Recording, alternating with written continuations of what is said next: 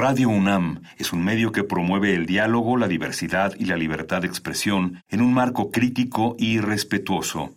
Los comentarios expresados a lo largo de su programación reflejan la opinión de quien los emite, mas no de la radiodifusora.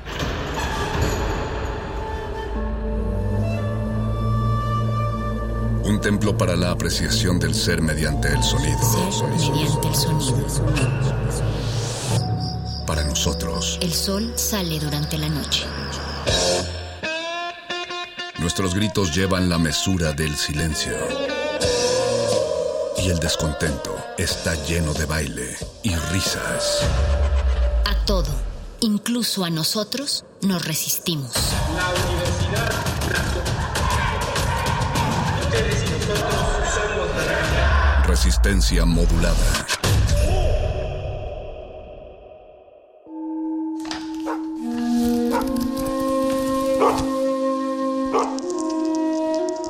En este sótano la vida es como el Tetris. Si haces algo bien, desaparece.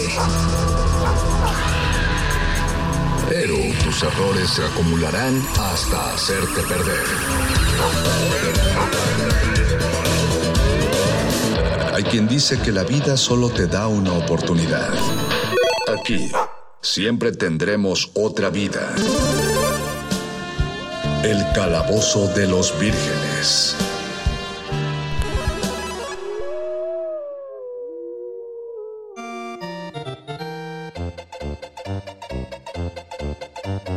Muy buenas noches, estimados radioescuchas. Buenas noches, Resistencia Modulada. Buenas noches, vírgenes que sintonizan otra emisión del Calabozo de los Vírgenes. Todo lo divertido va aquí.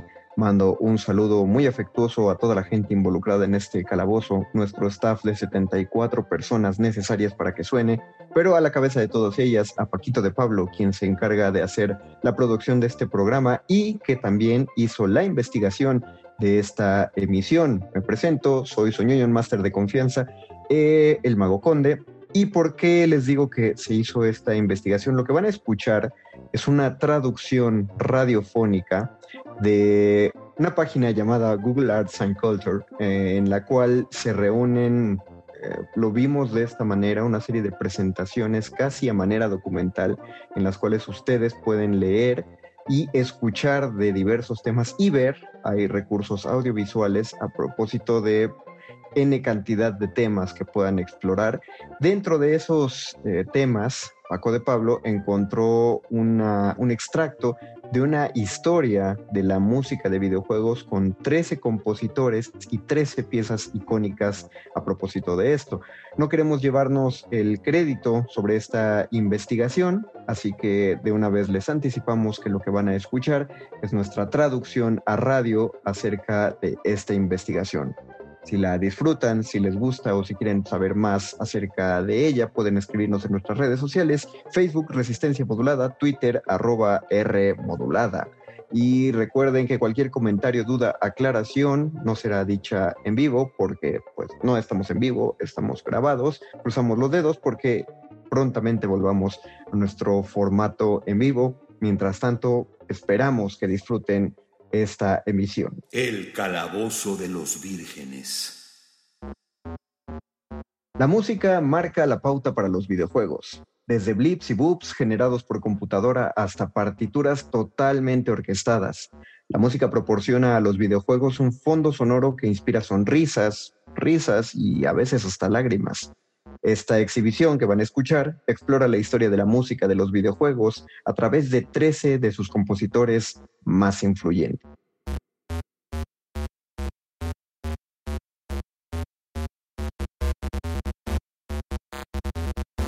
Tomohiro Nishikado, Space Invaders de 1978. El exitoso juego de arcade de 1978 de Taito, Space Invaders, presentó una de las primeras bandas sonoras de fondo continuo que existió en la historia de los videojuegos. El diseñador Tomohiro Nishikado creó este tema musical para el shooter espacial con solo cuatro notas retumbantes que se reproducían una y otra vez, pero la canción se acelera a medida que los alienígenas enemigos que descienden se acercan a las bases de tu jugador, es decir, de ti. La música palpitante crea una sensación de urgencia que hacía que los músicos regresaran una y otra vez al tema principal.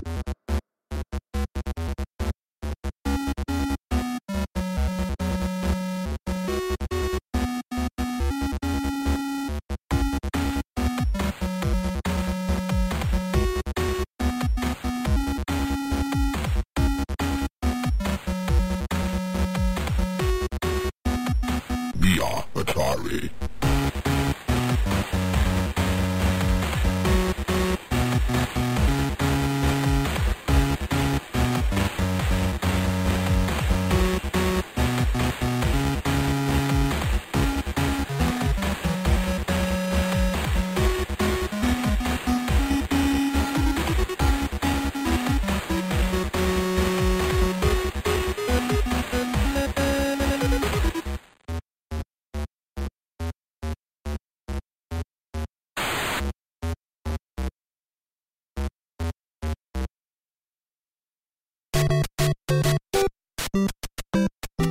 Koji Kondo, Super Mario Bros. de 1985. Cuando Koji Kondo se incorporó a Nintendo en 1984, se convirtió en el primer empleado de la empresa en centrarse específicamente en la composición musical. Pronto crearía algunas de las canciones más queridas y familiares en la historia de los videojuegos, incluidos los temas principales de Super Mario Bros.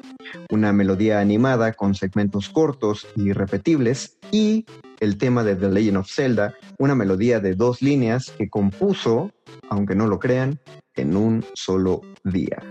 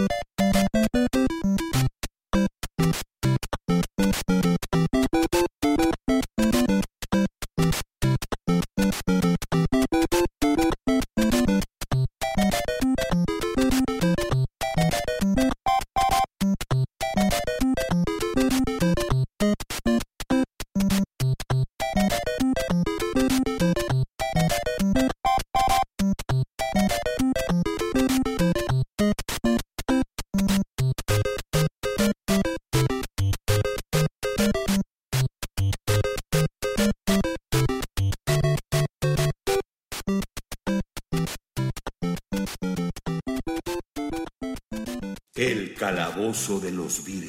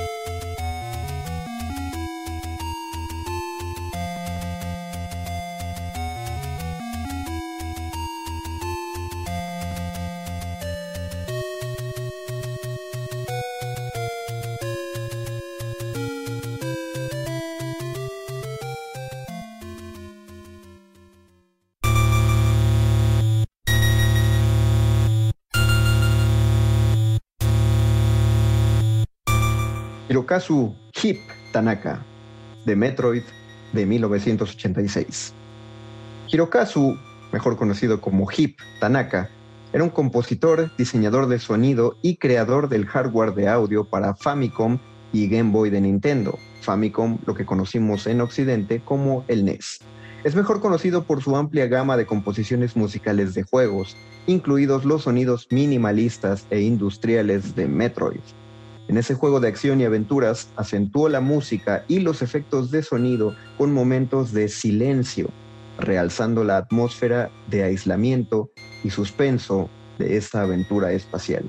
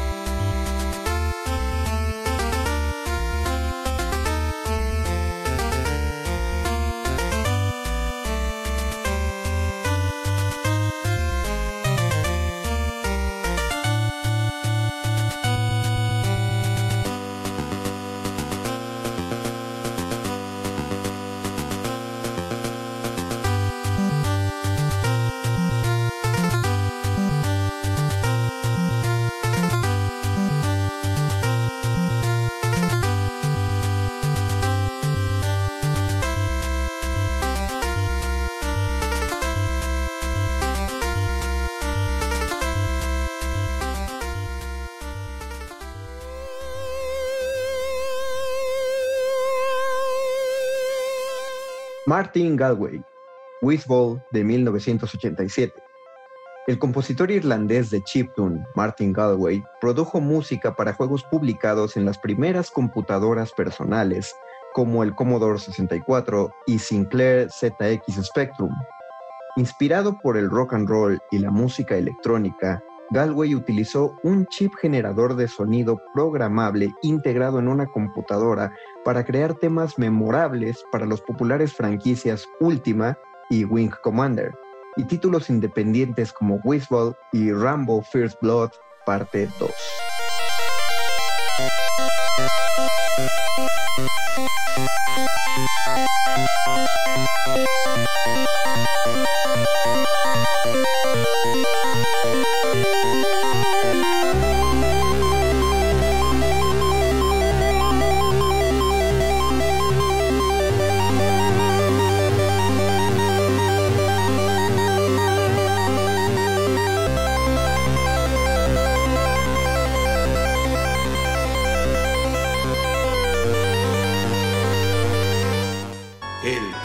De los Vírgenes. Michiru Yamane, Castlevania Bloodlines de 1994. El compositor y pianista Michiru Yamane pasó dos décadas en Konami como parte del equipo de sonido de la compañía, el llamado Konami Kukelha Club. Sus composiciones para la serie Castlevania, comenzando con Bloodlines en 1994, combinaban música clásica, que él sentía que encajaba bien con la sensación vampírica del viejo mundo de la serie, con la música rock predominante en los títulos anteriores de la franquicia.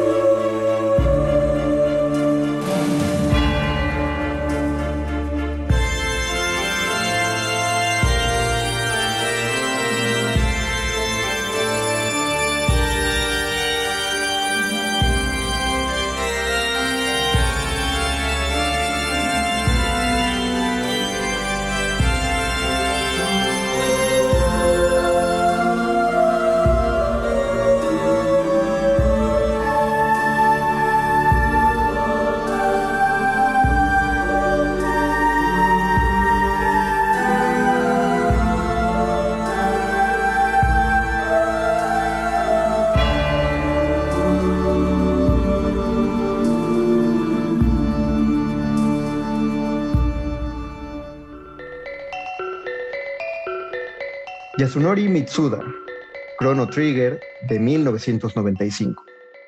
Aunque ahora es reconocido como uno de los principales compositores de videojuegos, Yasunori Mitsuda casi renuncia a su puesto en el desarrollador de juegos Square Enix después de haber sido relegado solo a proyectos de efectos de sonido. Desde entonces ha compuesto decenas de bandas sonoras inspiradas en la música tradicional celta, japonesa y clásica. La más famosa de todas ellas fue la de los juegos de rol Chrono Trigger y Chrono Cross. Hoy en día su música es interpretada ampliamente por orquestas y remezclada por fanáticos alrededor del mundo.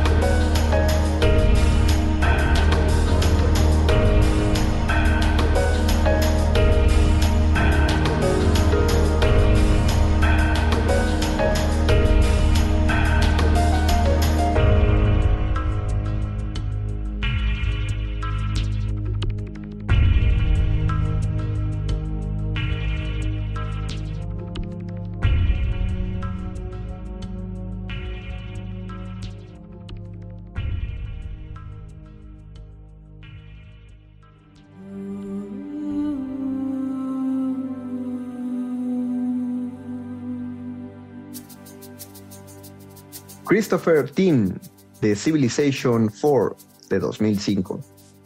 Christopher Tin compuso el tema principal de Civilization 4 a instancias del diseñador principal del juego, Soren Johnson. Su producción, Baba Yetu, una versión coral en Swahili de The Lord's Prayer, se convirtió en la primera canción de un videojuego en ganar un premio Grammy al mejor arreglo instrumental acompañante. De hecho, en 2019 se escuchó durante la firma de un acuerdo de paz entre las dos partes involucradas en un conflicto en Mozambique.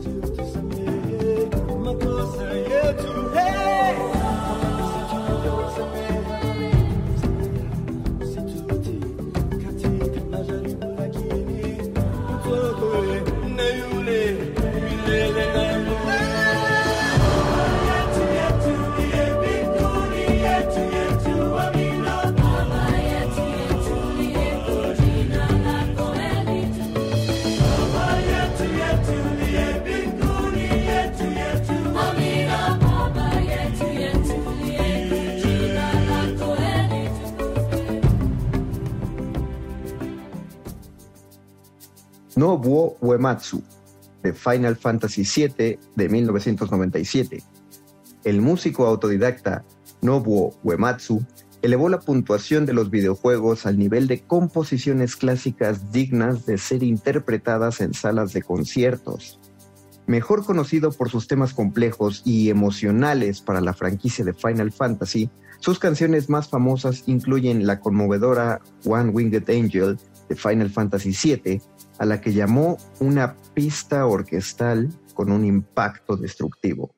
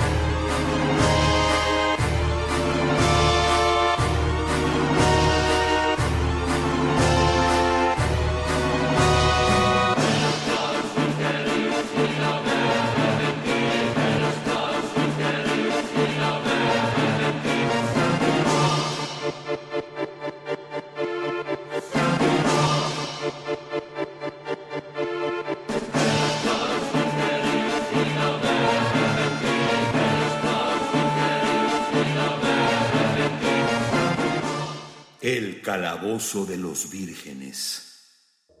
Akira Yamaoka, Silent Hill de 1999. La partitura de Akira Yamaoka para Silent Hill se diferenciaba de las bandas sonoras de otros juegos de survival horror anteriores al reproducirse casi continuamente durante el juego. En lugar de que la música estallara repentinamente para alertar de peligro, esto creó una atmósfera de tensión perpetua, algunas canciones contenían tantos sonidos industriales no tradicionales en la música que el equipo de desarrollo pensó que el código fuente de la canción estaba defectuoso, hasta que el compositor explicó cómo la música estaba diseñada para aumentar el malestar del jugador.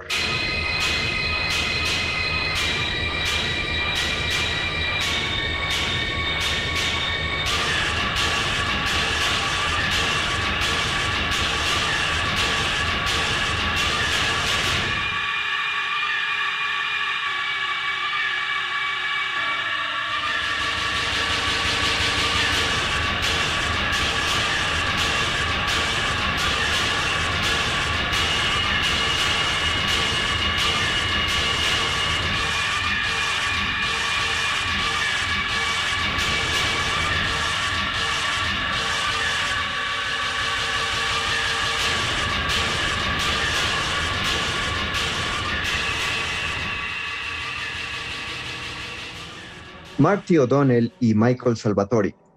Halo Combat Evolved de 2001. Marty O'Donnell y Michael Salvatori unieron fuerzas en 2001 para componer la música del shooter en primera persona Halo Combat Evolved. Se enfocaron en un solo tema que podría reutilizarse y reorganizarse, dando al juego un telón de fondo consistente y familiar sin volverse repetitivo. Al usar la música de manera escasa, aumentaron el impacto dramático cada vez que ésta aparecía. Aunque muy pocos juegos de la época producían bandas sonoras comerciales, Halo se convirtió en un gran éxito musical.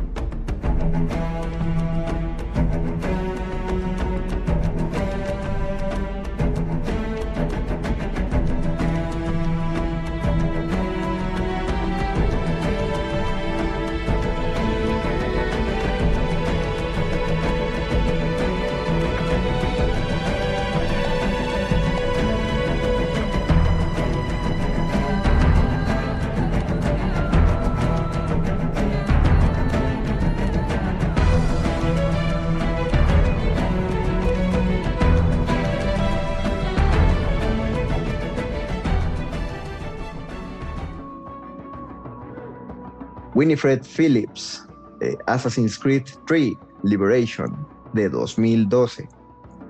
Desde su infancia, Winifred Phillips amaba tanto la música como los videojuegos.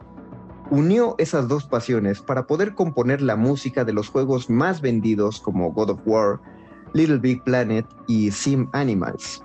Pero en 2012 compuso Assassin's Creed 3 Liberation, combinando una orquesta de cuerdas barroca con tambores y flautas africanas para denotar la doble ascendencia aristocrática francesa y esclava africana de la protagonista Aveline de Grandpré.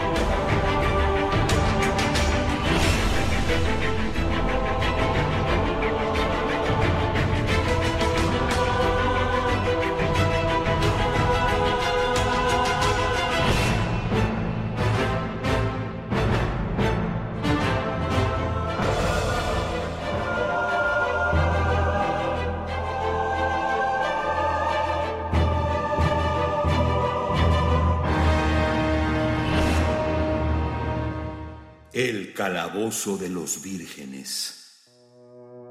Austin Wintory, de Journey, de 2012. La música forma la columna vertebral de la aventura artística Journey de That Game Company. Austin Wintory comparó su partitura emocional y reactiva con un concierto de violonchelo con el jugador como solista estrella, apoyado por flautas, violas y arpas para representar otros elementos que se encuentran en todo el mundo del juego. Journey se convirtió en el primer videojuego nominado a un premio Grammy a la mejor banda sonora para medios visuales, un honor tradicionalmente reservado para las películas.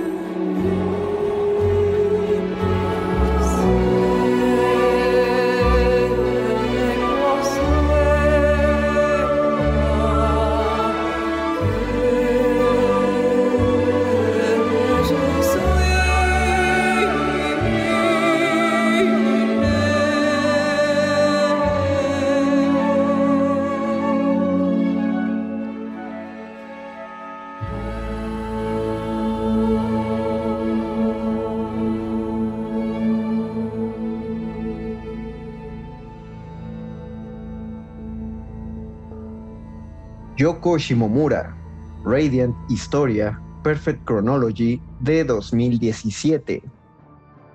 Yoko Shimomura es uno de los compositores de videojuegos más reconocidos del medio.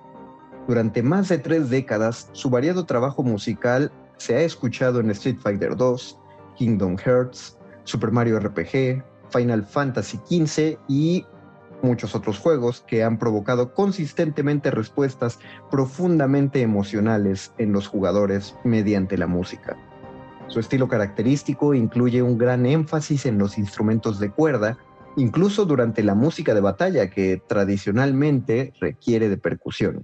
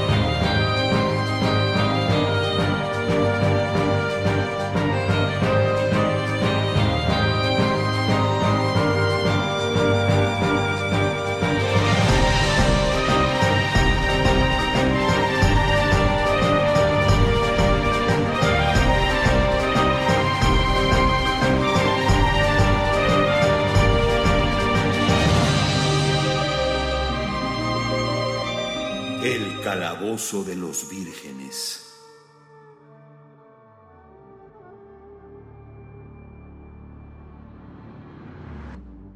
Wilbert Roget II, Mortal Kombat 11 de 2019. Wilbert Roget II comenzó a crear música para videojuegos en 2008 como compositor del personal de LucasArts. En 2019 compuso Mortal Kombat 11 trabajando en una franquicia que originalmente inspiró su amor por los videojuegos. Su banda sonora impulsa el juego con una escala octatónica oscura y utiliza influencias de Oriente Medio, Asia Oriental y Escandinavia para dar a los personajes temas leitmotiv individuales que reflejen el trasfondo de cada uno.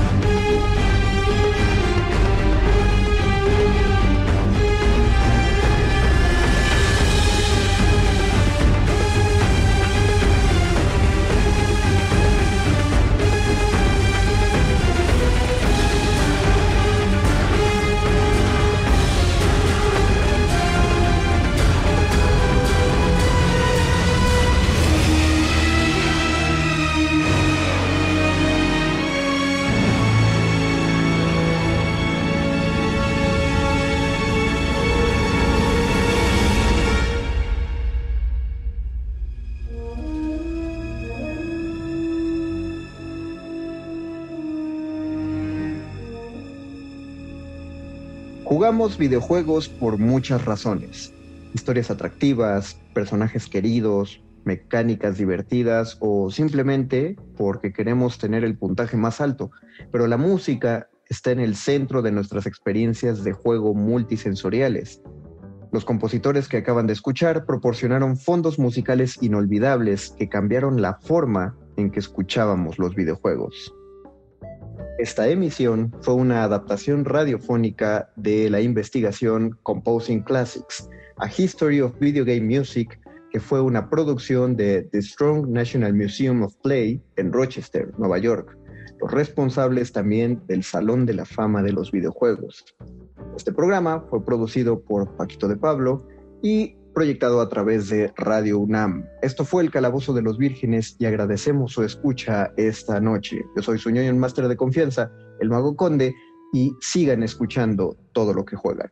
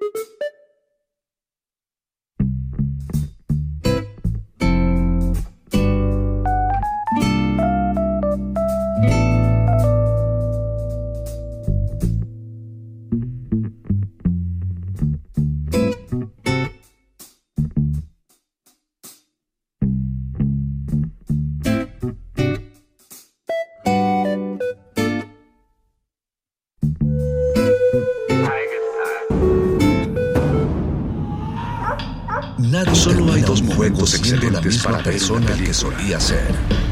El primero fue hace 20 años, en su estreno. El segundo gran momento, sea un saliendas, es hoy. De retinas. De, de, de, de retinas.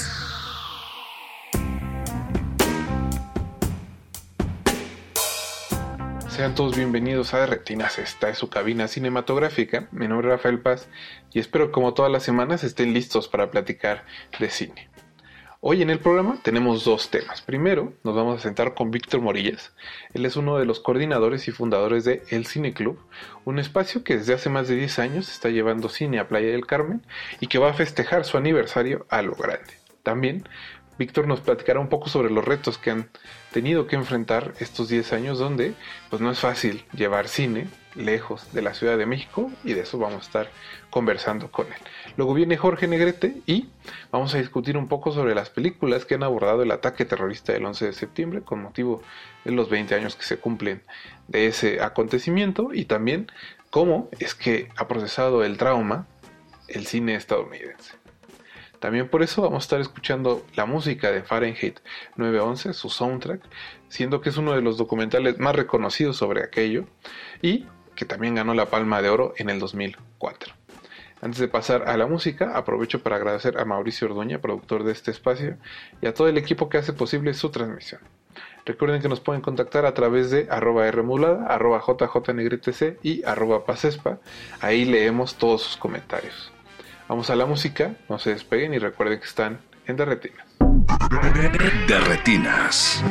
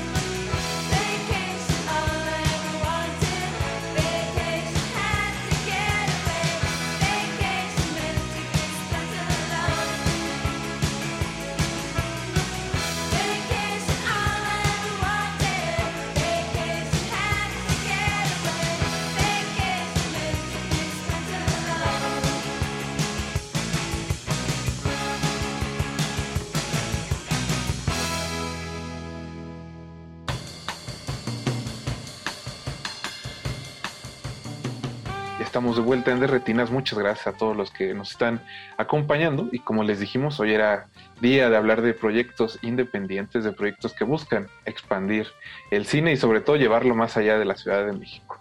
Y para platicar de eso, está aquí Víctor Morillas, él es coordinador y fundador del Cine Club, un espacio en el sureste del país que cumple 10 años este 2021 y que lo va a festejar a lo grande. Víctor, ¿cómo estás? Buenas noches. Muy bien, muchas gracias por el espacio. Acá estamos, este, ya, ya estamos avanzando en las actividades de aniversario, entonces pues gracias por el espacio para que la mayor cantidad de gente se entere de estas actividades que tenemos. Justo empezaron en agosto, pero bueno, nos da, eh, nos, nos gusta mucho que estén de todos acompañándonos hoy aquí en el programa. Y Víctor, pues yo eh, quería empezar preguntándoles un poco cómo nació el proyecto, porque creo que a pesar de que llevan 10 años y que ha sido importante en el sureste del país, pues en la Ciudad de México se conoce poco el trabajo que están haciendo. Entonces, cuéntanos cómo, cómo nació, cómo decidieron empezar a hacer el Cineclub. Sí, pues mira, nosotros somos eh, originarios de la Ciudad de México, eh, anteriormente el Distrito Federal, o sea, somos chilangos. Nos trasladamos a Quintana Roo hace 11 años y básicamente queríamos ver que, cómo era vivir junto al mar. Veníamos muy seguido y teníamos esa intención de ver qué sucede vivir, qué, cómo era la experiencia de vivir frente al mar, pero muy pronto nos dimos cuenta de, algo que no habíamos experimentado, que era la centralización cultural que existe en nuestro país. Y eh, somos muy cinéfilos, no, no, teníamos nada que ver con el mundo del cine, no, no éramos directores, ni éramos productores, ni teníamos, éramos cinéfilos, consumíamos mucho cine cuando vivíamos en la Ciudad de México y lo teníamos al alcance, pues casi casi a la vuelta de la esquina. Había algo de cine, la Cineteca era nuestro lugar favorito, había festivales, había salas de cine, había, había mucho, muchos lugares donde ver cine y al llegar acá pues nos dimos cuenta que no era, no era igual como muchos lugares del país.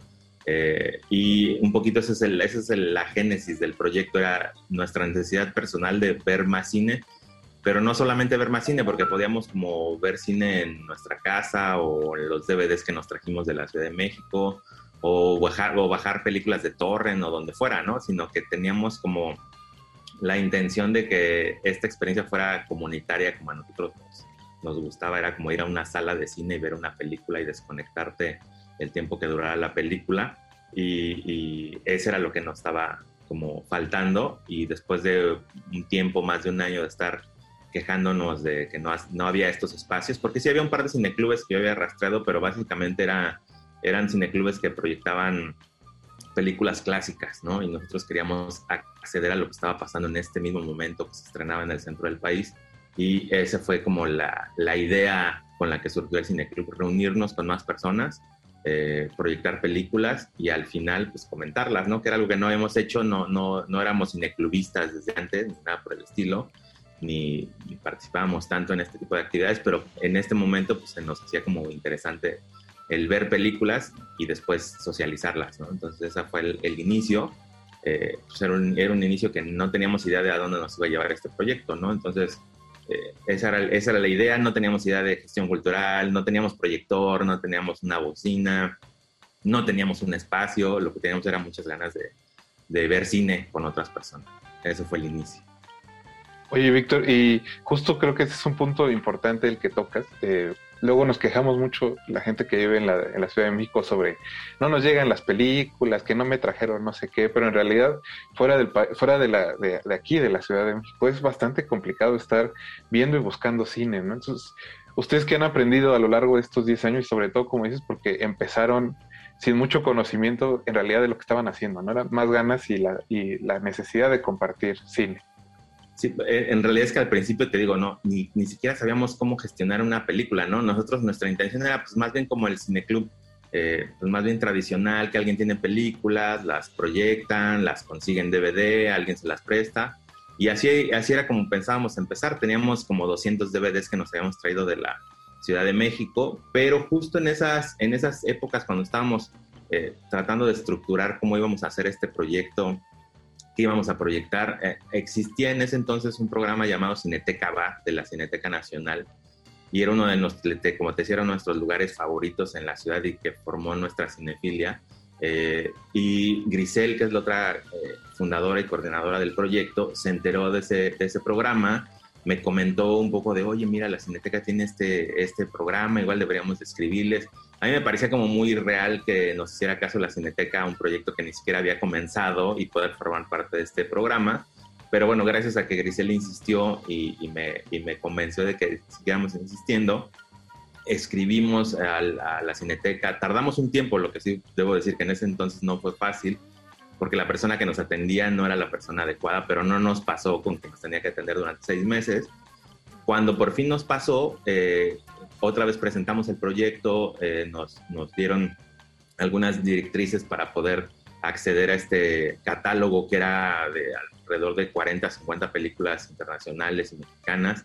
Y eh, gracias a esa constancia de no rendirnos, logramos ser una pequeña representación de la Cineteca Nacional aquí en Playa del Carmen, lo cual para nosotros pues, era un sueño y creo que fue importante para el proyecto porque empezamos a atraer a gente que conocía la Cineteca Nacional y que le extrañaba mucho y también empezamos a entender el tema de los derechos de exhibición. No podíamos eh, exhibir, cualquier cosa sin por lo menos intentar solicitar la autorización de quien tuviera los derechos, el productor, el director, la Casa de Cultura, el Instituto Cultural, el que fuera. Y eh, ahí fue como un cambio de chip para nosotros que fue muy, fue muy al inicio de nuestro proyecto y creo que eso nos ayudó, porque aunque limitó un poco lo que podíamos proyectar al principio, eh, nos dio como una, una especie de pauta para cómo íbamos a trabajar y únicamente íbamos a proyectar cosas de las que teníamos derechos.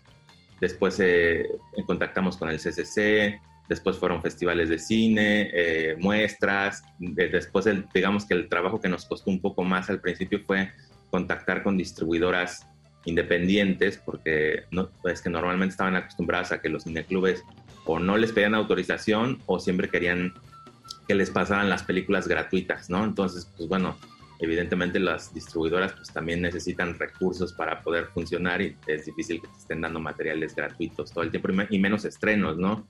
Entonces, pues bueno, fue un aprendizaje como muy, muy rápido que tuvimos que tener, pero también eso nos sirvió para que desde el principio el proyecto se fuera, llevando de esta manera. Entonces, pues así fue un poquito como el proceso de cómo vamos a conseguir estos materiales. Y ahorita en este, en este momento, después de 10 años, pues bueno, ya tenemos vinculación con institutos culturales, con festivales, con distribuidoras, con los mismos realizadores que a veces este, pues nos rastrean, a lo mejor buscando en internet donde hay un proyecto de exhibición y nos ofrecen sus películas. Entonces, un poquito así ha sido el proceso de cómo acceder a estos contenidos este, y aprenderlo desde el principio, ¿no? Oye, ¿cómo, ¿cómo va recibido la gente de Quintana Roo? Ahora sí que el cineclub, ¿qué les han comentado? ¿Cuál es este, ahora sí que el boca a boca ahí en la ciudad? Es, es, un, es un tema interesante y siempre es un tema complejo, este el del, el del el concepto abstracto del público, ¿no? De los públicos hemos ido evolucionando los públicos, o más bien se han ido transformando los públicos cada cierto tiempo. Es una región muy turística, entonces el público, digamos que, o los asistentes, son muy flotantes. Están un tiempo y se van. Eh, hay unos que duran más tiempo, otros duran un poco más, pero es, un, es una región donde la gente está constantemente reciclándose. O sea, está un tiempo, le agarran la onda. No es una región o en la ciudad que estamos que tenga demasiado arraigo, que haya gente que haya vivido aquí 30 años, 40 años, ya están siendo como las primeras generaciones, pero el público es muy cambiante y al principio lo que notamos era que teníamos a muchos adultos mayores. Eh, eran los que asistían porque yo creo que conocían la cineteca y tenían a lo mejor esta idea, este concepto de, del tipo de cine que se proyectaba y asistían mucho, después empezaron a cambiar, después venían más jóvenes eh, por el tipo de películas. Siempre creímos que al principio iba a haber como muchos jóvenes o estudiantes y esa fue una, una de las cosas que nos dimos cuenta que no era como en otros lugares. No había muchos jóvenes, no había muchos estudiantes. Es un lugar complicado para la difusión cultural porque no existen, por ejemplo, programas de radio como el de ustedes o medios especializados en cultura no existen en la región. Entonces es difícil a veces contactar con el público al que le podrían interesar estas actividades. Entonces todo el tiempo es una batalla constante de cómo encontrar a nuestro público, porque de que hay gente que le gusta este tipo de actividades existe y claro, nada más el, parece que la cuestión es cómo los encuentro.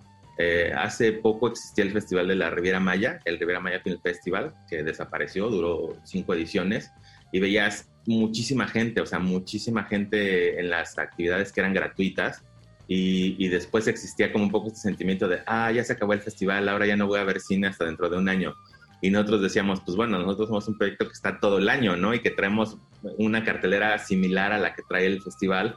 Incluso, pues cada semana teníamos dos o tres funciones.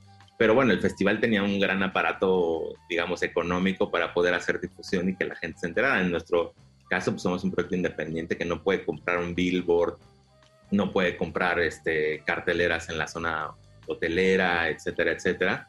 Entonces, pues bueno, eh, siempre es una batalla encontrar al público, pero siempre ha tenido muy buena respuesta y eso es lo que nos alentó un poco a seguir con el proyecto porque en un principio nuestra meta era, vamos a cumplir un año y en un año medimos si vale la pena hacer este esfuerzo, porque antes vivíamos en Cancún y nos trasladábamos hasta Playa del Carmen, que está aproximadamente a una hora, todos los viernes eh, hacíamos el viaje en la tarde, nos veníamos a proyectar y luego muchas veces nos regresábamos en cuanto terminaba la función.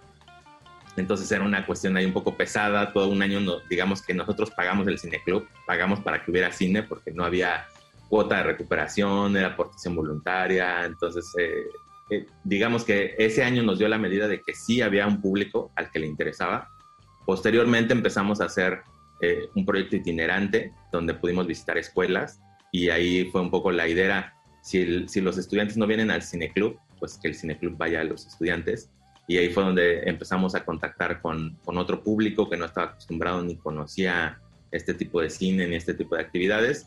y tampoco es que a todos les encante, pero seguro había a muchos chicos que incluso después se acercaron a unos talleres que hicimos de cine, algunos se fueron ya de aquí de la región a estudiar cine a otros lugares. Entonces ha sido como muy interesante la respuesta del público y creo que es una actividad que siempre el público agradece, los que se enteran y los que van, pues siempre invitan a alguien más a que vaya al cine y eso es, eso es algo que, les agradecemos, ¿no? siempre es, eh, parece que es bonita la recomendación, ¿no? El boca en boca. Pero bueno, justo Víctor, eh, cumplen 10 años y empezaron a festejarlo en agosto todavía. Ahorita en septiembre van a tener actividades. Entonces cuéntanos un poco qué, qué puede esperar la gente. Digo, no tanto en las funciones, porque sé que es difícil también ahorita ir de la Ciudad de México hacia allá, pero habrá algunas cosas virtuales que están disponibles para todo el mundo. Sí, claro, justamente eh, nos tocó una época difícil para todos y se, se, emparejó con nuestro décimo aniversario, la primera década del Cine Club. Desde el año pasado pues, ha sido complejo, pero pudimos hacer funciones presenciales y por primera vez empezamos a, digamos, a coquetear con el mundo virtual porque era algo que a nosotros no nos interesaba mucho en ese, en ese entonces. Apostábamos el 100% de nuestros esfuerzos al mundo presencial y a conocernos y contactarnos en persona pero empezamos con actividades virtuales, las cuales hemos ido perfeccionando. Y para este festejo de 10 años, eh, al principio no teníamos idea de si íbamos a poder hacer algo especial, ya para nosotros era hacer una función, ya es un festejo, poderlo hacer en estas condiciones. Pero bueno, eh, la idea siempre estaba ahí, existieron estas nuevas convocatorias del INCINE que por primera vez están enfocadas específicamente a la exhibición. Eh, entonces nosotros participamos en una de estas convocatorias pudimos eh, acceder a recursos para poder hacer nuestro festejo pues más en forma y hacerlo durante cuatro meses. Empezamos en agosto, vamos a concluir en, diciembre, entonces decíamos, pues bueno, 10 años vale la pena festejarlo durante cuatro meses. Entonces tenemos una fiesta bastante larga que la vamos a ir como diluyendo para que no todo sea concentrado en una semana, sino que haya todo, todos los cuatro meses de aniversario. Funciones presenciales, que son 16, pero también tenemos actividades virtuales que son las que hemos ampliado. Entonces hay desde charlas, que tenemos charlas con realizadores, eh, tenemos una sala virtual donde estamos compartiendo contenidos de amigos, de, conocidos, de realizadores independientes de varias regiones del país, con los cuales después hacemos estas charlas para que la gente pueda ver los contenidos y después charlamos con los realizadores sobre los temas de sus películas o sobre temas sobre la realización de cine independiente. Tenemos cuatro clases eh, virtuales especiales como tipo masterclass con gente del medio, porque justo algo de lo que detectamos el año pasado con, haciendo contacto con jóvenes realizadores era que muchos, a pesar de que habían ido a escuelas, pues estaban como muy desencantados de, varias, de, varios temas o de varios aspectos donde la escuela no les había dado muchas herramientas, ¿no? Entonces eh, dijimos, bueno, pues ¿por qué no hacemos clases donde contactemos a estos jóvenes realizadores con profesionales del, del, medio y temas como producción de cine independiente, que ya se, ya se hizo la primera clase, que fue hace una semana. Tenemos una clase de distribución de cine independiente y distribución en festivales.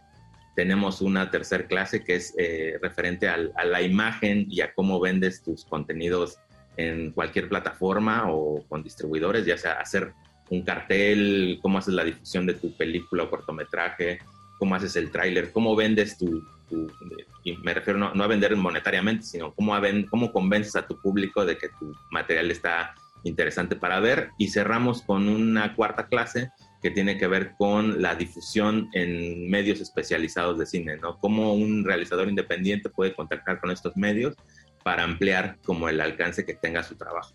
Esas, esas cuatro clases eh, forman parte de estos festejos. Las clases son gratuitas y se pueden tomar desde cualquier parte del país le estamos dando prioridad a los que se inscriban de, evidentemente, de esta región, del sureste de la península de Yucatán, pero en realidad está abierto para cualquier parte del país que estén interesados. Hay que hacer un registro previo para, para poder participar en estas clases que son cerradas, no se comparten en Facebook. Y eh, también tenemos dos talleres virtuales que son, uno es del, se llama El Poder del Cine, que va a impartir Roberto Olivares, que es un documentalista mexicano de la Ciudad de México, pero que reside ahora en Oaxaca. Y eh, pues habla precisamente como de personas que quieran acercarse a, este, de una manera más profunda al lenguaje audiovisual, eh, a, conocer un poco más de, lo que el cine nos puede transmitir y, entrar en, esta, en este mundo un poco más profundo de la cinefilia. Y el otro va a ser para públicos infantiles y juveniles, que va a dar Adriana Quesada, que es, cineasta y también es docente del CCC, da talleres de cine para niños, trabajó en el 11, ha estado trabajando como en contenidos específicos para niños y jóvenes. Y vamos a hacer un taller virtual también para niños jóvenes que, que empiecen a entrar al mundo del cine, cómo se hace una película, un cortometraje.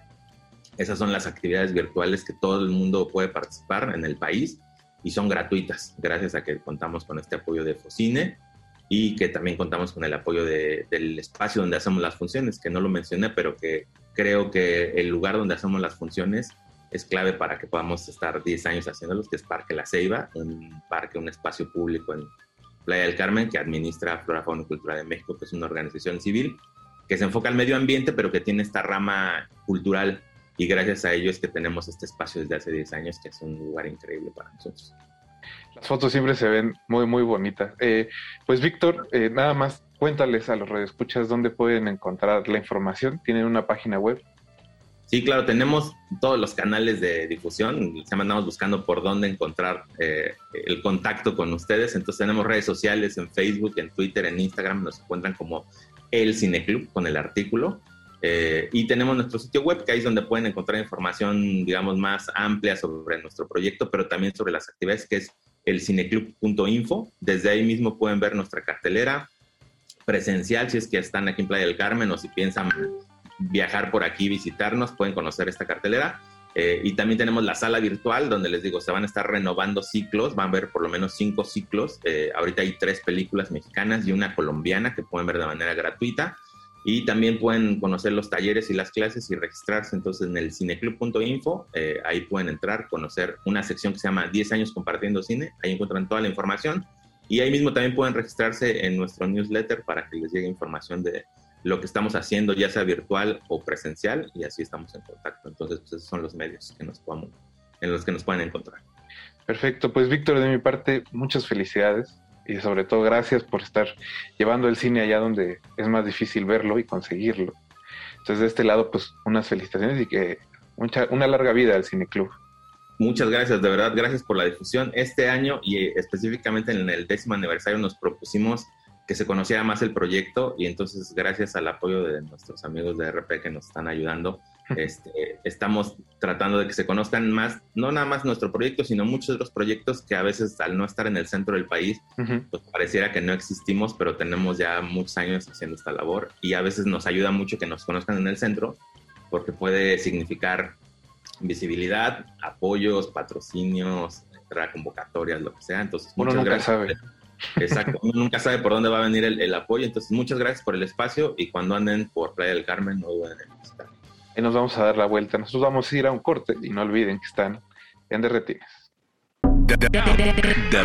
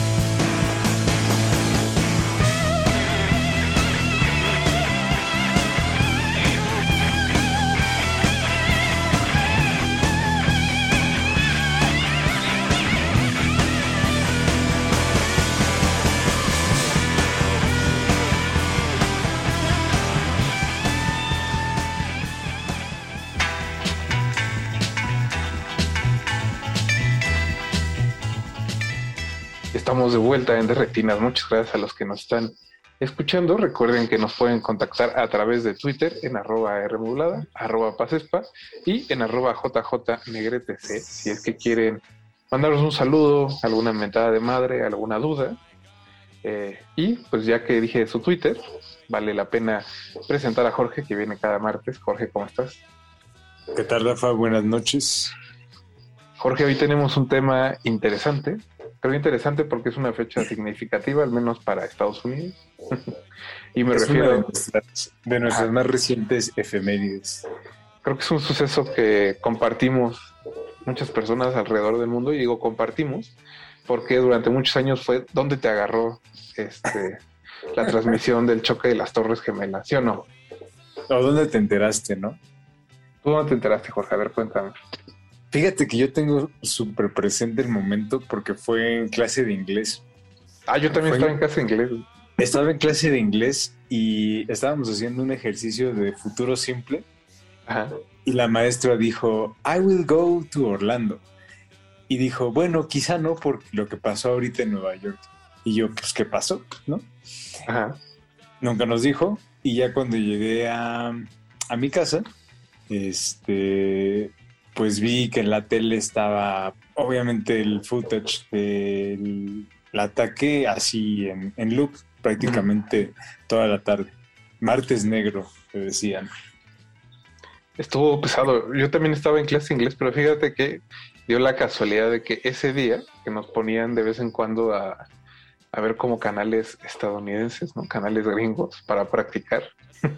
Entonces, ese día tocaba ver las noticias en clase y después iba a haber un examen como de comprensión.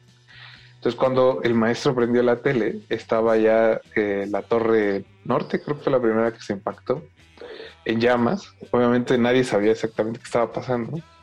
Eh, estaba un poco caótica la transmisión de CNN y en ese momento fue cuando se estrelló el segundo avión. Entonces fue, fue un impacto, ¿no? A pesar de que teníamos como 11 años, más o menos. Teníamos, sí, sí, 11 años. Y como dices, ¿no? Fue, son imágenes que creo que no se le olvidaron a nadie, el que las haya visto en vivo, y pues que 20 años después han dejado una estela muy fuerte, no solo como en el, en el consciente, sino en el cine mismo, y ese es el tema de esta noche. Vamos a hablar un poco de cómo el cine y algunas películas intentaron abordar el suceso del 11 de septiembre. A mí, por ejemplo, me quedó muy grabado que iba a salir la primera película de Spider-Man y que tuvieron que retrasarla porque el final era un helicóptero que se estrellaba con una de las torres del World Trade Center. Ah, no, pero ese, ese fue un teaser. No, pero cambiaron el final, por eso lo se retrasó. Según yo, o sea, lo de ese, eso sí pasó, porque de hecho sí hicieron el teaser y creo que anda por ahí en YouTube el teaser original de Spider-Man, que era justo un helicóptero que se quedaba atrapado en una red en medio de las de las dos torres. Yo sabía que era un teaser, pero puede que me haya equivocado. Bueno, pueden esa escena, digo, es una escena un poco este colateral, en realidad la pueden buscar en YouTube, por ahí anda. Pero eh, pues Jorge, en realidad creo que no pasó mucho tiempo para que el cine estadounidense empezara a absorber, no como los efectos. Pienso en una película como La Hora 25 de Spike Lee, que si bien no es precisamente sobre el ataque y ya estaba en producción cuando se dio, me parece que captura muy bien la atmósfera en que se vivía en ese entonces en Nueva York. ¿no? Es una película como muy melancólica, un poco es el personaje principal es este Edward Norton que es un hombre que tiene 25 horas antes de ir a la cárcel y que pasa, y que pues es eso, ¿no? Lo sigue durante un día eh, en todas sus actividades en Nueva York. Pero, eh, ¿cuál es la primera película que recuerdas haber visto sobre el 11 de septiembre? Mm, específicamente sobre el 11 de septiembre, mm, creo que la primera que recuerdo eh, haber visto fue como muchos en su momento de Fahrenheit 911 de Michael Moore. Que digo, justo ya eh, platicándola fuera del aire, me decías que era como un ejemplo de este perfecto de propaganda, ¿no?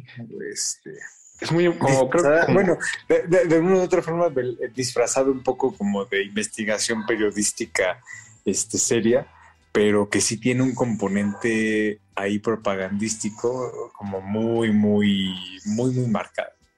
Y creo que es, es, es un vehículo muy eficiente de propaganda no o sea te emociona te hace cuestionar ciertas cosas. Obviamente creo que eh, pues la carrera de Michael Moore ha sido un poco extraña, ¿no? No ha vuelto a conseguir eh, ese, ese como,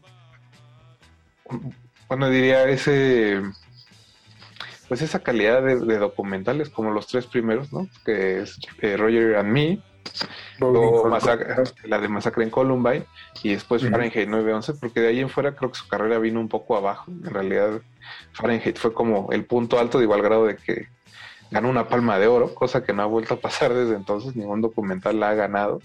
Y que, vale la pena, que vale la pena recordar que fue de las manos de, bueno, del de jurado por Quentin Tarantino.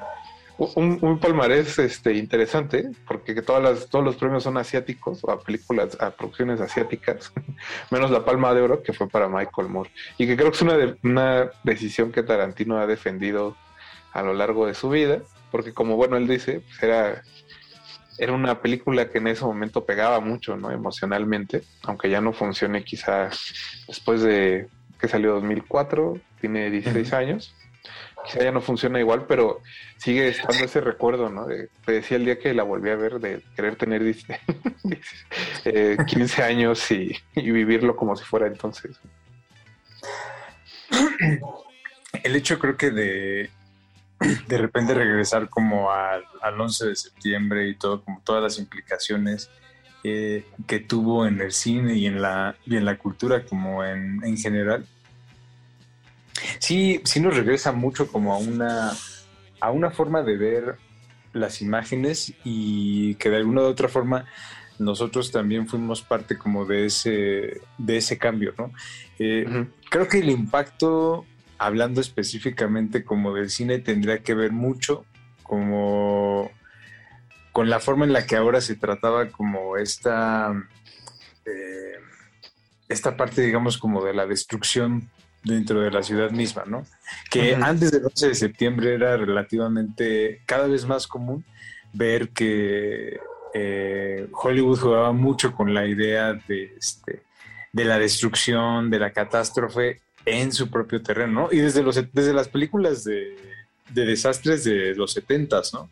Este, Terremoto, este, Infierno en la Torre, toda esa tradición que se fue extendiendo y consumando hasta el día de la independencia, hasta que de repente como que la fantasía se cumplió y fue como de, ay güey, no, no queríamos esto.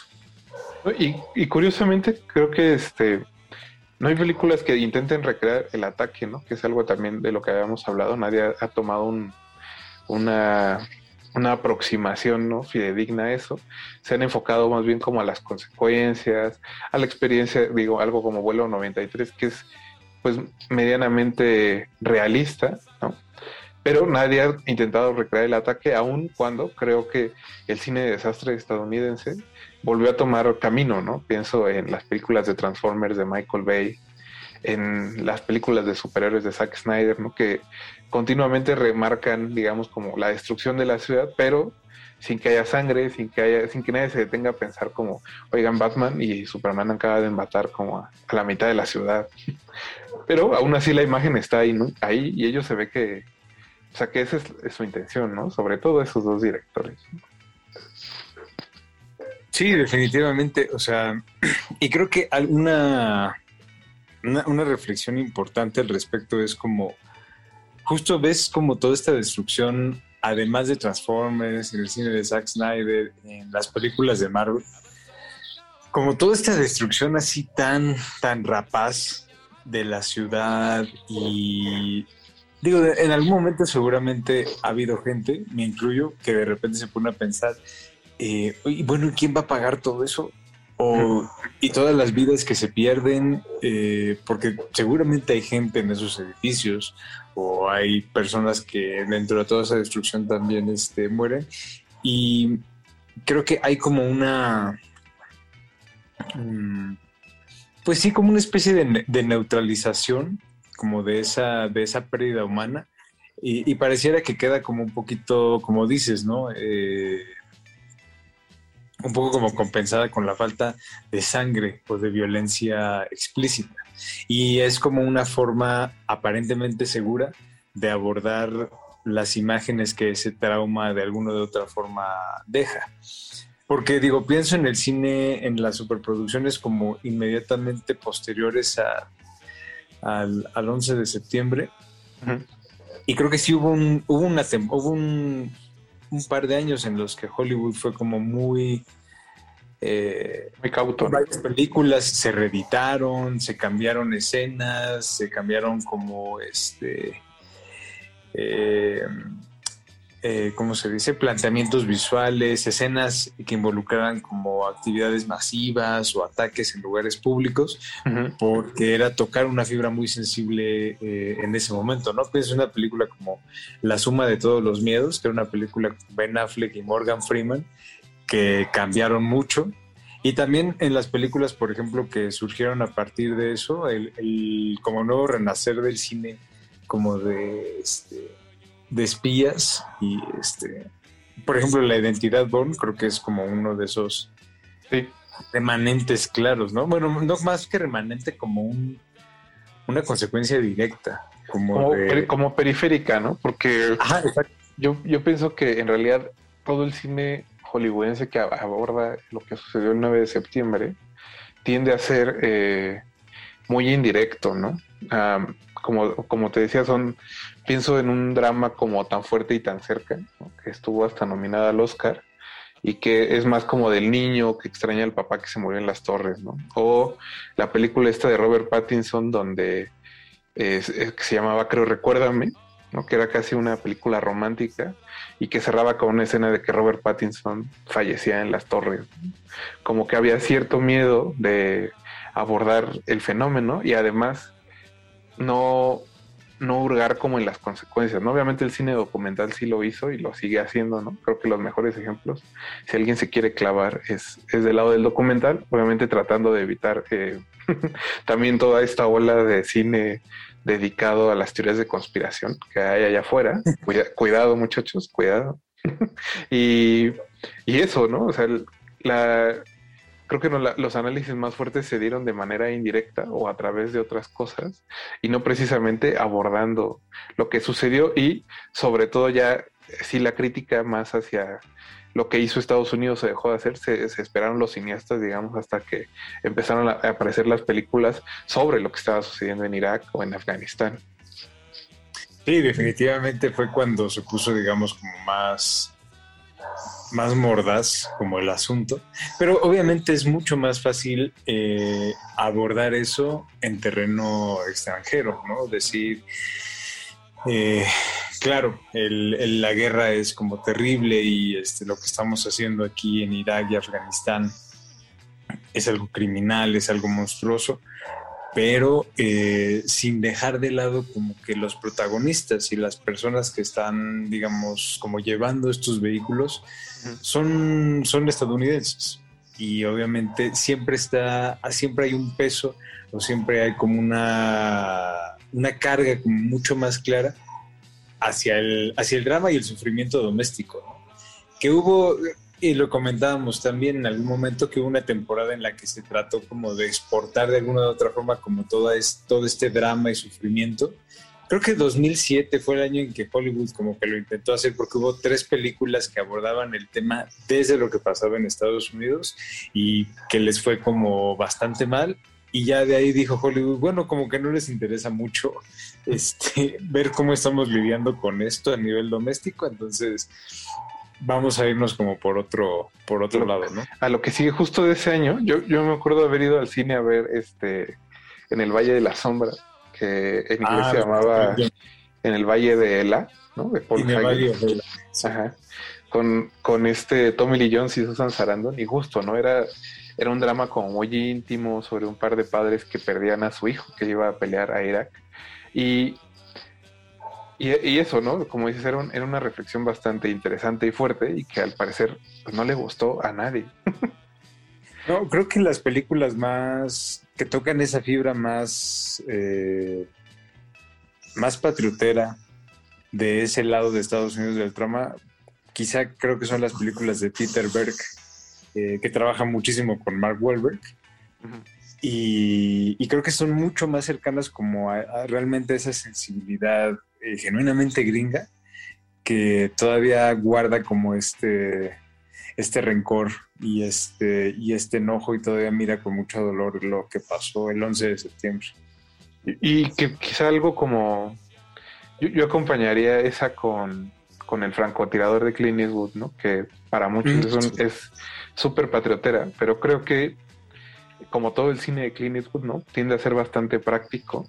Y aunque Clint obviamente es republicano, en realidad no es una película que saque muchas conclusiones sobre lo que está pasando en Irak, ¿no? Es más un retrato de un hombre que está haciendo su chamba y que quiere ser el mejor en eso, que nunca reflexiona de lo que está haciendo y al final cuando parece que está haciendo conciencia de, lo que tuvo que hacer en Irak para, para convertirse en el mejor francotirador, lo matan.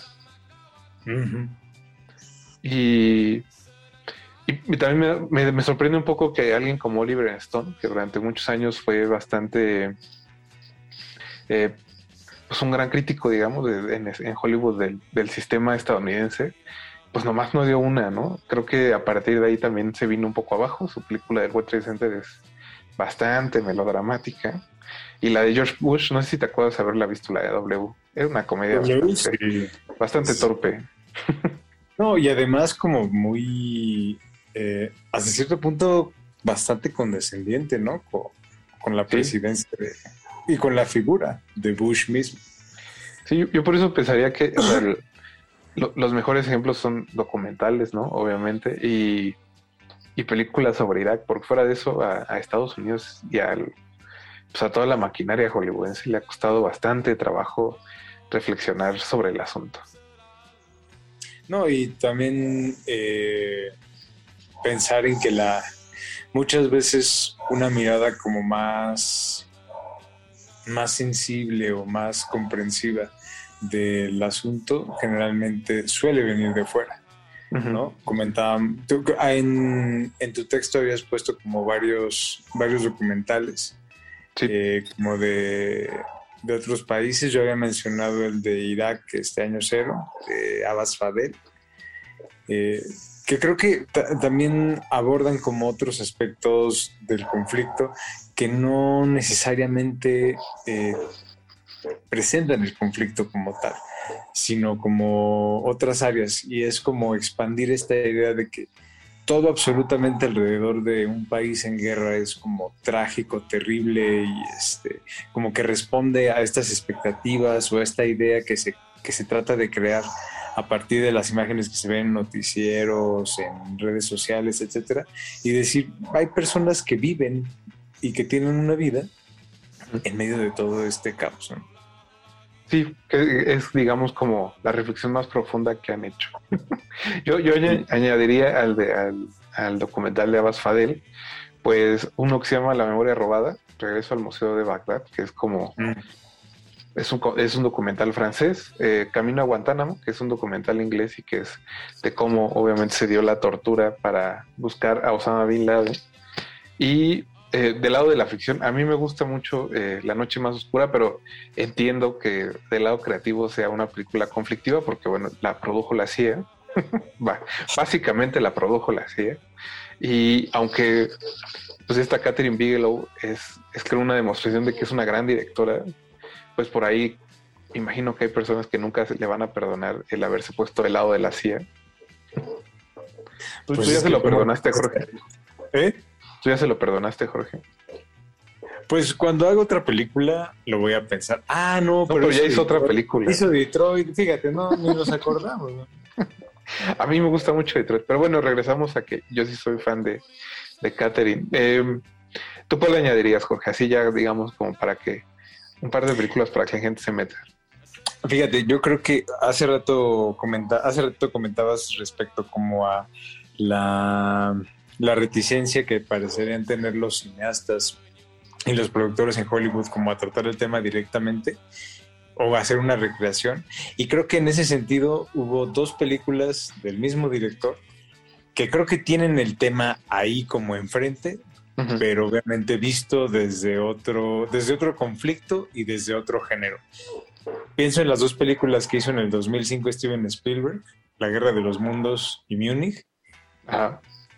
Son prácticamente películas del 11 de septiembre que retoman muchísimas cosas alrededor de este, ahora sí que de los temas del 11 de septiembre y los, y los rehace como de una forma muy aguda y particularmente pues oscura considerando como lo que había venido trabajando Spielberg, digo que venía de hacer Atrápame si puedes y la terminal y de repente se va así full dark con la guerra de los mundos y con Munich sobre todo.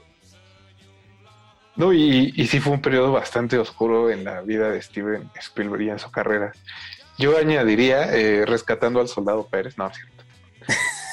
Pero eh, no, sé. Nuestra, humilde contribución. Nuestra contribución al tema. Eh, no, creo que en realidad ya, tocamos casi todas las películas que valdría la pena clavarse. Quizá. ¿No meterías, por ejemplo, Team América por ahí?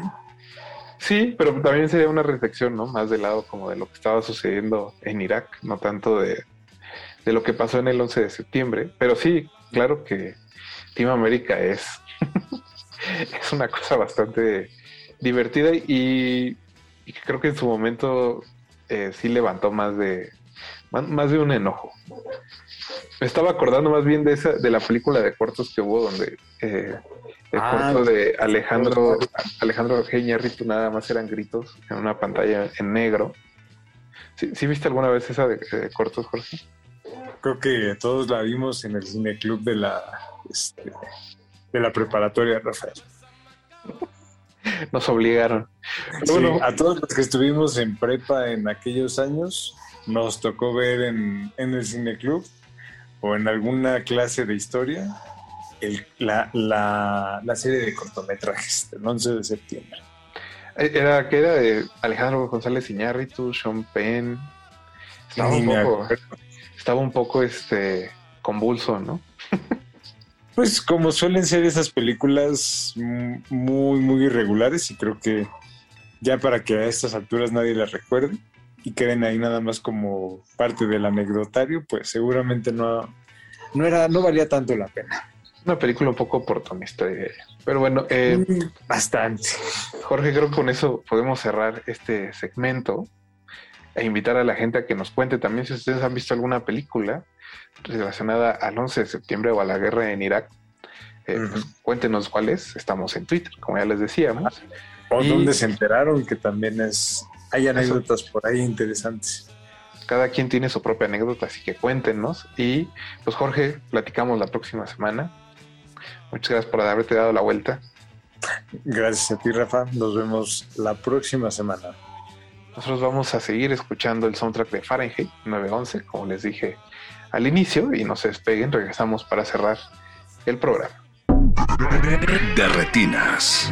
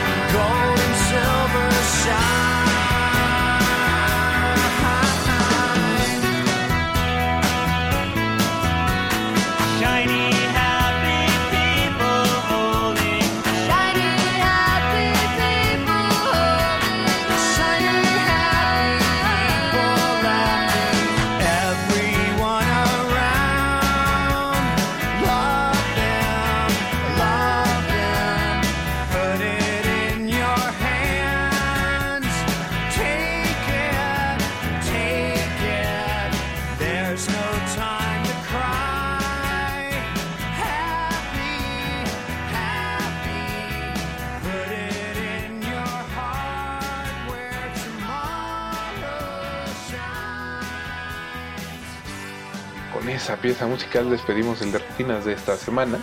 El playlist del programa, como les dije al inicio, salió del soundtrack de Fahrenheit 911, el documental de Michael Moore, que creo que pueden ver en algún servicio de streaming o está disponible en DVD para aquellos que lo quieran conseguir.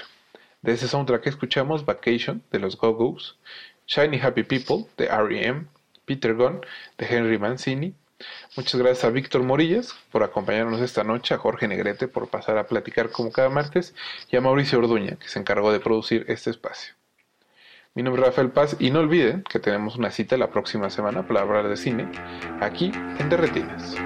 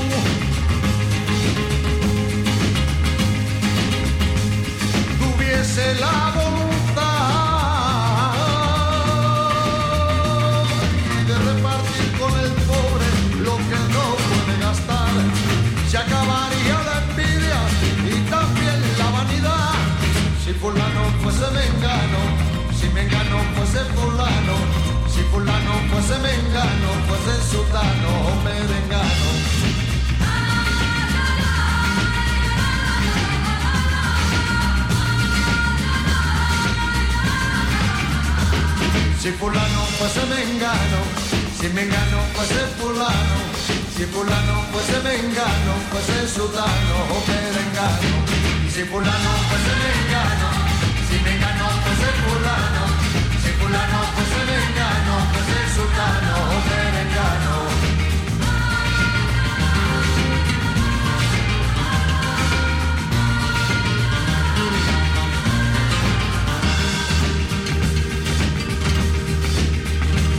Si el que quiere por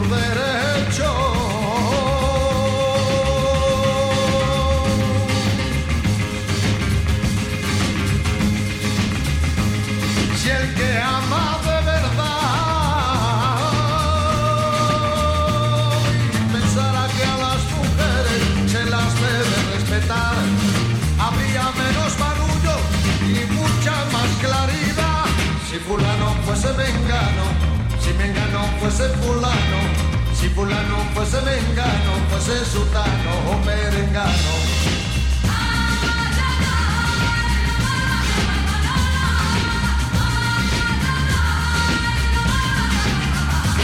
Si fulano fuese mengano, si mengano fuese fulano, si fulano fuese mengano, fuese sultano o merengano.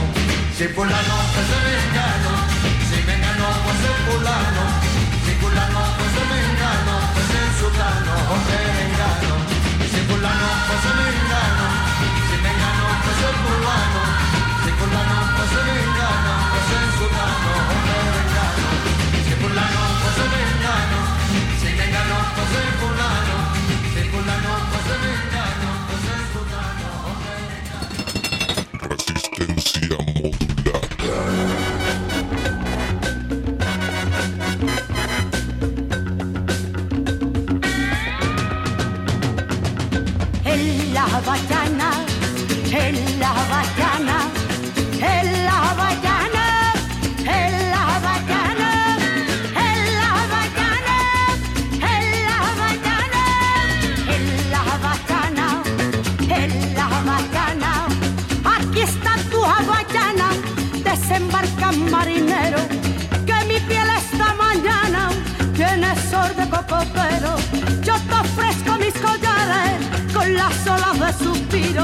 con mi gracia y mis cantares, yo conquisto cuando miro en la bacana,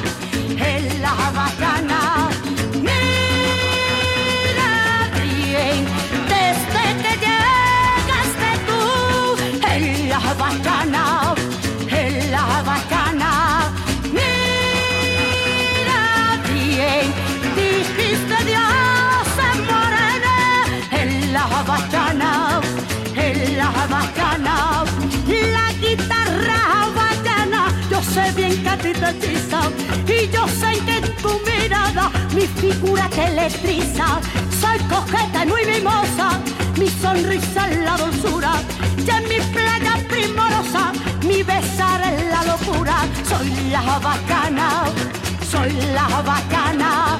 Mira bien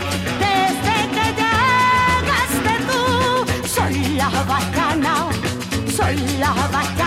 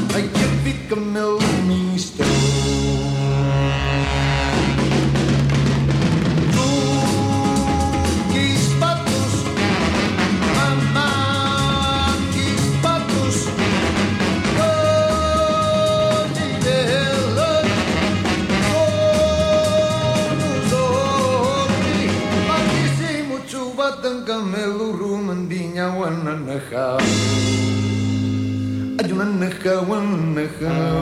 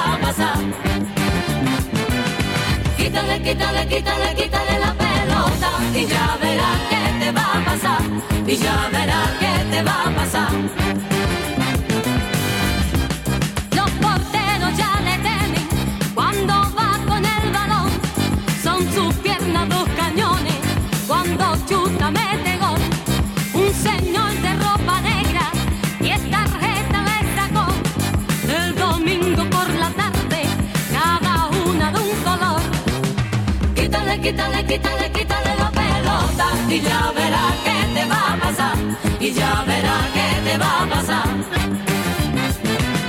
Quítale, quítale, quítale, quítale la pelota. Y ya verá qué te va a pasar, y ya verá qué te va a pasar. Quítale, quítale, quítale, quítale la pelota. Y ya verá qué te va a pasar, y ya verá qué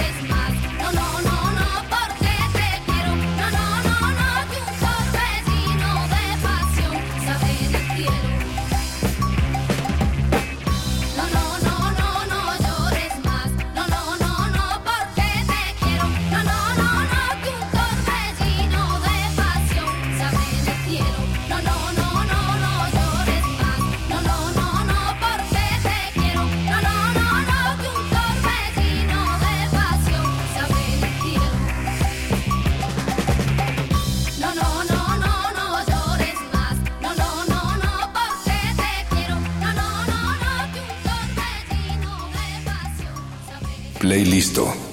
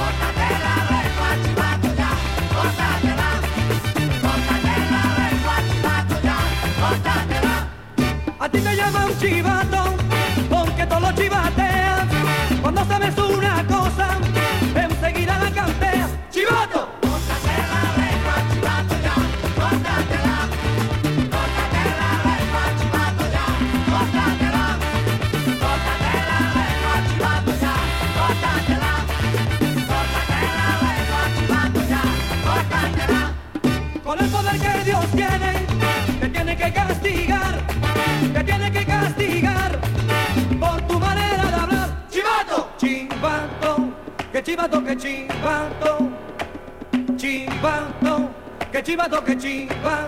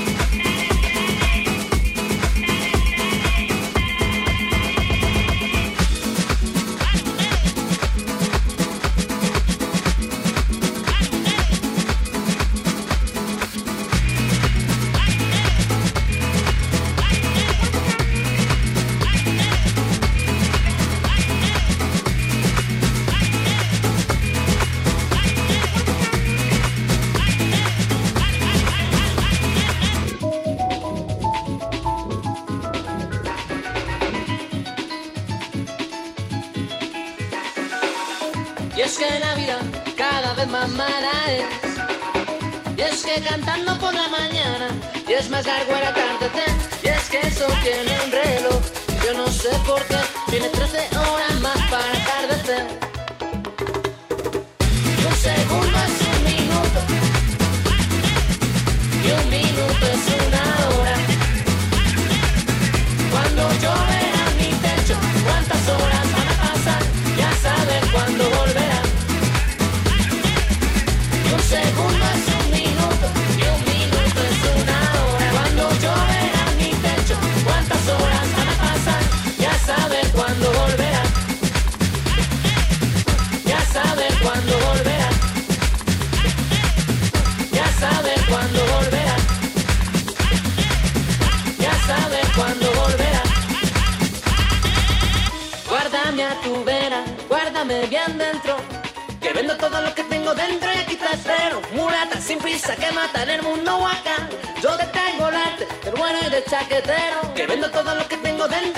da da da